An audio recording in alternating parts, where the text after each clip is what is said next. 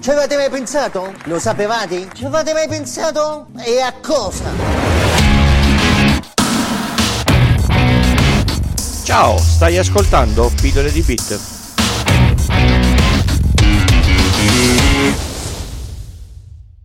Ciao a tutti e bentornati all'ascolto di Pillole di Bit. Questa è la puntata 123 e io sono come sempre Francesco. Si parla molto in questi giorni di un pensiero, di una proposta di legge che dovrebbe arginare tutte le attività antipatiche o illegali che vengono fatte sui social.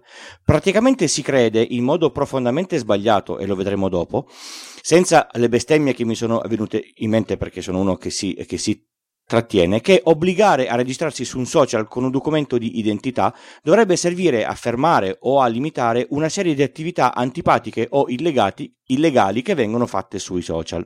Un, come, un po' come se ti dicessero ti identifico per entrare allo stadio, così sai che sei controllato e quindi ti comporti bene. In effetti funziona, è come se funziona. Ah no, forse non funziona tanto negli stadi. E come dovrebbe poter funzionare per la registrazione di un, un account social? Anticipo che secondo me tutta questa roba è fuffa per far parlare di un partito piuttosto che di un altro. Ne parlo qui perché con i, i bit un futuro di questo tipo ha molto a che fare. Preparando questa puntata ho preso pensieri e informazioni da alcune persone sui social, tra cui Stefano Zanero, che se non lo seguite fate un grosso errore, Evariste Galois, che è stato già ospite qui nella puntata 106 che vi consiglio di andare a riascoltare, un thread di, Marco Mastro Paolo e un po' di spunti dal podcast Data Nightmare che è uscito questa settimana mentre mi scrivevo questa, a questa puntata. Tutti i link sono ovviamente nelle note dell'episodio. Partiamo da una definizione, il social. Dovesse mai essere prolungato promulgata scusate, una legge simile, a quali servizi ci si potrebbe iscrivere senza un documento e a quali con? Io uso spesso Telegram, ma lui è un sistema di messaggistica, mica un social. Da lui però posso mandare messaggi di odio, quindi dovrei anche registrarmi lì con un documento? E se mi iscrivo al forum delle ricette dei dolci al, al cioccolato, a chi lo mando il documento? Alla signora che si è fatta costruire il forum dal nipote che è quello bravo con il computer? E se mi iscrivo a un sito dove si parla di passioni particolari in ambito sessuale, a chi devo mandare i miei documenti? Eh, pensate come e chi dovrebbe archiviare e gestire queste cose. Ecco, il documento. Come lo mando il documento? Con una scansione, direte voi. Facendo un rapido pensiero, voi sapete con che facilità si può falsificare la scansione di un documento? In un mondo dove ci sono video deepfake, dove sostituiscono la faccia di un attore con quella di una persona famosa, e la cosa è talmente realistica che nessuno se ne può accorgere. Nessuno, no, dai. Diciamo che qualcuno riesce a farlo, qualche AI forse, comunque è molto complesso accorgersene. Falsificare un documento, quindi, in un mondo così è molto molto facile. Beh, m- ma ci sono gli enti statali che se interpellati possono dirti se un documento ve- è vero oppure no. Certo, sono gli stessi enti che quando la questura chiede al comune uno stato di residenza lo fa via fax, aspetta mesi perché l'addetto del comune gli risponda via fax. Mi iscrivo a Facebook, mando la scansione del mio documento, Facebook identifica il comune dal quale mi iscrivo, manda via fax al comune stesso per la, per la verifica e aspetta. Dopo circa 4 mesi il comune risponde e Facebook mi attiva l'account. Questo con il carico attuale. Nel momento in cui tutti gli italiani iniziano a dover mandare documenti per ogni social, il tempo sarà circa di 4 anni o forse qualcosa in più. Quanti account sui cosiddetti social avete in questo momento? Io ne conto per me almeno 15, anche contando gli account multipli, come per esempio quelli dei podcast su, su Twitter. Che facciamo? Mandiamo a controllare 200 milioni di, di documenti? Passando a parlare un po' di etica, si dovrebbe iniziare a pensare che nel mondo ci sono persone di minoranze che è bene che siano tutelate, perché se sei bianco, maschio, etero e sano per te è sempre tutto più facile. Pensa se sei una ragazza carina, carichi il documento e quello che lo deve analizzare e approvare, per caso e inconsapevolmente, si segna i, i, i tuoi dati e inizia a fare lo stalker. Lo fanno anche senza documenti. Pensate con i, con i documenti, è, è tutto più facile. Nelle aziende grandi sono moltissime le persone che hanno accesso a questo tipo di informazioni per gestione, backup o controllo. Ne basta una che si porti via le copie dei documenti per suo to- tornaconto personale o perché pagato da qualcun altro. È un casino. La cosa bella della rete è lo pseudonimo, un po' ti protegge puoi entrare nei vari canali di argomenti sensibili come i movimenti L- LGBT o gruppi dove si parla di, di, malattie. Sapere di essere schedato all'origine ti blocca da questo punto di vista, non ti informi più e magari fai le scelte sbagliate. C'è da ricordare sempre che le persone che su Facebook hanno nome e cognome non si fanno tanti problemi a commettere reato di minaccia, vilipendio o altre cose simili. Pensate davvero che con un documento sarebbero limitati nel fare queste, queste cose? Lo sappiamo tutti che in auto ci sono le targhe che ci rendono tutti subito identificabili, ma mi pare che questo non impedisca alle persone di passare col rosso o di scappare dopo aver investito qualcuno. Una legge simile andrebbe ad impattare sempre e solo su chi fa le cose per bene, e ovviamente questi qua sono i più, i più, i più deboli, tra l'altro. Un facile esempio sul target che magari può chiarire un po' le idee vuoi r- r- racimolare soldi da chi ne ha di più, quindi alzi le tasse. Il risultato è che ottieni che chi già ne pagava ne paga di più, chi non le pagava continua a non, a non pagarle. Torniamo alla cosa di, di prima, è subito chiaro chi viene eh, colpito, i poveri fessi. Adesso passiamo alla parte di sicurezza, che ancora non è la migliore, ma ha una sua grossa importanza. Negli anni nessun sistema, ente o organizzazione è stata salvata dal furto di dati, utenti e password, mail, carte di credito, numeri di conto, di conto corrente. Questo mondo tecnologico è un mondo difficile perché i cattivi, quelli veri, sono molto bravi e delle leggi, come dire, se ne infischiano. Adesso immaginate di aver dato il vostro documento a ogni servizio internet possibile, anche al forum delle torte al cioccolato o quello dei videogame, magari gestiti da persone che non sono proprio strutturate, ma come detto prima, il furto dei dati è stato fatto anche alle aziende molto strutturate e che dovevano essere, almeno in teoria, molto più sicure. Non credo che serva ricordarvi che enormi DB di dati di Facebook sono stati venduti o lasciati disponibili a chiunque per molto tempo, è cronaca di qualche mese fa attaccano e si portano via decine di milioni di documenti validi e confermati. Vediamo cosa posso fare con un documento. Ti porto via la SIM del telefono e la uso per bruciarti tutti i, i sistemi di password che come secondo fattore di autenticazione usano il messaggio SMS. E questo è solo un esempio. Posso stipulare contratti a tuo nome senza che tu lo sappia, poi magari ti arrivano delle bollette e non sai perché, oppure ti arrivano le forze dell'ordine a casa perché il contratto era stipulato in un locale in uso a qualche organizzazione non proprio nella legalità. Il furto di identità è una cosa grave che ha distrutto la, la vita a un sacco di, di, di persone.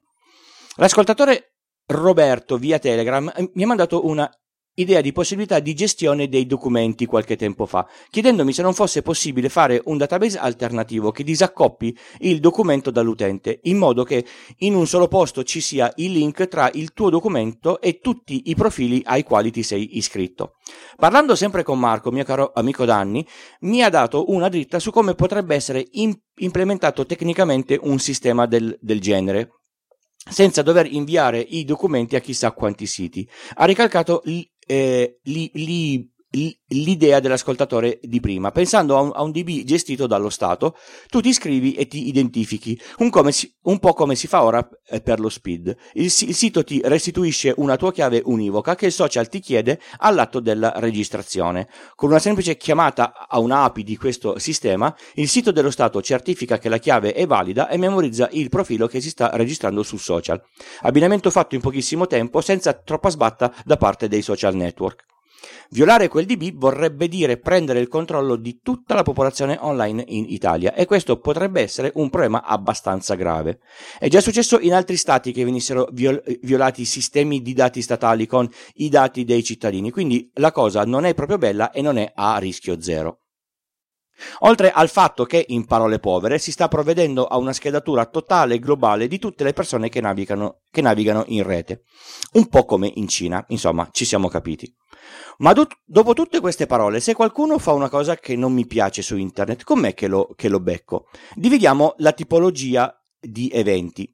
Lui mi è antipatico e mi ha fatto lo sgambetto. Non è reato, non è perseguibile, a meno che cadendo io non mi sia fatto male. Non essendo perseguibile, non ci si fa nulla. Lui ha commesso un reato. Oh, guarda, c'è già il modo di perseguire queste persone. Si fa una rogatoria internazionale, si ottiene l'indirizzo IP da dove si è collegato l'account, si fanno le indagini, lo si trova e lo si porta davanti al giudice. Si trovano anche se si sono collegati da un bar o dall'ufficio. Ci sono i log e ottimi metodi di indagine. Non è, non è tutto così facile come vi ho appena detto in 30 secondi, ma la tecnologia c'è e la legge anche, oppure quasi. Lo ripeto per chi ancora non ha ben chiara la faccenda. Su internet ci, ci, si presenta con un indirizzo IP. Il gestore della connettività ha il vostro documento per aver stipulato il contratto, oppure lavorate in azienda che ha un firewall che logga gli accessi con utente e password. Voi non avete dato la vostra password aziendale a, al collega, vero? Avviene il reato, la polizia postale indaga e trova chi ha fatto il reato e come se lo, se lo, se lo trova. E lo trova sempre, o almeno quasi. Su internet ad oggi essere davvero anonimo è un'attività impegnativa per la quale serve molta capacità tecnica e molta pazienza. Si riesce per brevi periodi e per attività molto limitate. Su internet, senza documenti dati ai social network, lasciamo tutti tante di quelle impronte che l'anonimato è davvero quasi impossibile da ottenere. Chiudo perché sennò qui inizio a parlare a ruota libera e inizio a essere scurrile, con il fatto che chi vuole davvero farla franca troverà il modo di registrarsi sui social arrivando da un IP straniero, quindi senza documento, continuando a delinquere esattamente come farebbe ora. Ah no, non chiudo, ci sono ancora alcune, alcune cose. Ma se nessuno all'estero ci ha mai pensato, tra i paesi demo, demo, democratici ci sarà un motivo, no? Questi controlli sono solo in paesi autoritari. Non vi fa venire qualche dubbio e rizzare qualche pelo? A, a, a me più di qualche. Sentir dire che questa cosa in Cina funziona perfettamente, come ho letto su internet, mi fa venire un po' i i brividi. Non riesco a trovare un senso a tutto questo, che alla fine non è altro che imbrigliare la gente per bene tra le maglie del controllo spinto dal populismo, mentre coloro che vorranno delinquere faranno in modo di essere ancora meno raggiungibili e identificabili. I mezzi tecnici ci sono già e chi delinque può essere portato davanti al giudice per rispondere dei suoi illeciti. Forse il, il, problema è che si vuole cercare di dissuadere la, la, la, gente per avere meno casi su cui indagare, per evitare di affollare le aule dei tribunali che sono già molto piene, oppure perché non ci sono abbastanza forze dell'ordine che, possano lavorare su tutti questi casi. Magari la soluzione sarebbe rafforzare questa presenza. Chiudo con una frase, citazione dell'intramontabile Fantozzi. È una cagata pazzesca! Vi ricordo come sempre che trovate tutte le informazioni e i contatti relativi a questo podcast sul sito pillole di bit col punto prima dell'it. C'è l'intero script della puntata da rileggere e i link utili in modo che possiate usufruirne in maniera comoda. Potete contattarmi in un sacco di modi diversi. L'account Twitter pillole di bit, la, la mail pillole di bit chiocciolagmail.com, il gruppo Telegram pillole di bit slash Telegram, il canale Discord pillole di bit slash Discord, sempre il punto prima dell'it. C'è anche il form sul sul sito se vi, se vi torna più, più comodo. Rispondo a tutti e sono attivo nei due gruppi di discussione.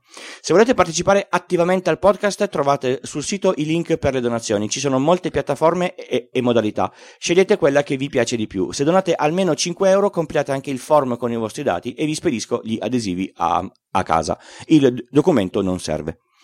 Ringrazio tantissimo chi sta partecipando, chi ha partecipato e chi sta pensando di, di, di, farlo. Si può ascoltare il podcast in live mentre eh, lo sto registrando normalmente la domenica sera alle 21.30. Al termine della puntata chi c'è può fare domande e se, e se lo so rispondo. La diretta può essere seguita in più modi perché le cose semplici io non le faccio mai. Su, su Discord e a fine puntata potete in, in, intervenire a, a voce. Su su Spreaker il link è, è, è, disponibile dalle 21 e c'è la chat per intervenire. La leggo solitamente a fine puntata. Direttamente nella home di pillole di bit che non è altro che un player diverso ma sempre di, di Spreaker. Re- registro altri due podcast, G-Cookies e A Torino. Se vi va potete fare un salto anche lì. Trovate tutte le informazioni partendo dal mio sito personale www.iltucci.com. Dopo aver parlato di cose tristi e terribili, il tip di questa settimana è una cosa allegra. Necessita di un minimo di tecnica, ma è tutto sommato facile. Assicuratevi di, di avere un client telnet sul, sul vostro com- computer. Si apre un, un, prompt dei comandi o una shell e si scrive telnet.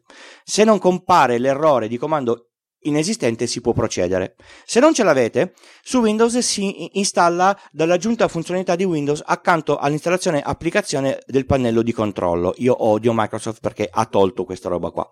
Sugli ultimi Mac è un po' più complesso, ma si può fare. Cercate su, su Google installare Telnet macOS. Adesso che siete pronti, scrivete al prompt telnet spazio towel.blinkenlights.nl. Vi faccio lo spelling, telnet è facile. Torino Otranto W Empoli Livorno punto Bologna Livorno Imola Napoli K Empoli Napoli Livorno Imola Genova Hotel Torino Savona punto Napoli Livorno e buona visione. Bene, è proprio tutto, non mi resta che salutarvi e darvi appuntamento alla prossima puntata. Ciao!